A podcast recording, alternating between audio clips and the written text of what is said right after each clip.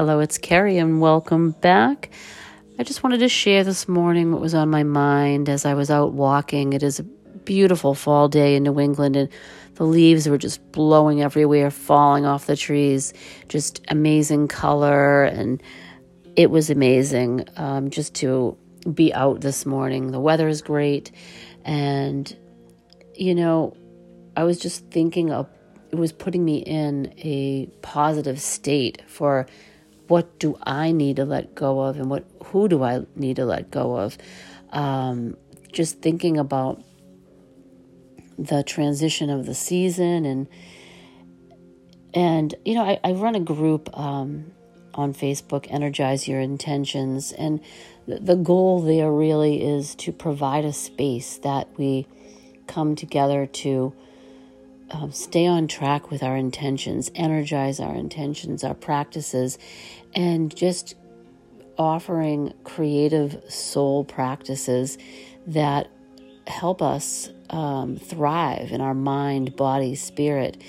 And um, sometimes, you know, I do, I do want to be positive and positive thinking, but not in the way that sometimes people look at positive thinking and label it um, as, you know, being too positive or it's fluffy or whatever, but you have to start somewhere. And positivity to me is not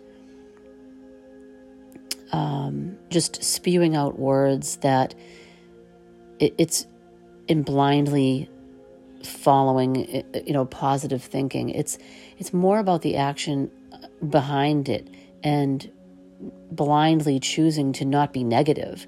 Um, and we all fall in and fall down. We have to get back up and try again and um, you know keep ourselves inspired and motivated. And sometimes we can do that for ourselves and sometimes we need support.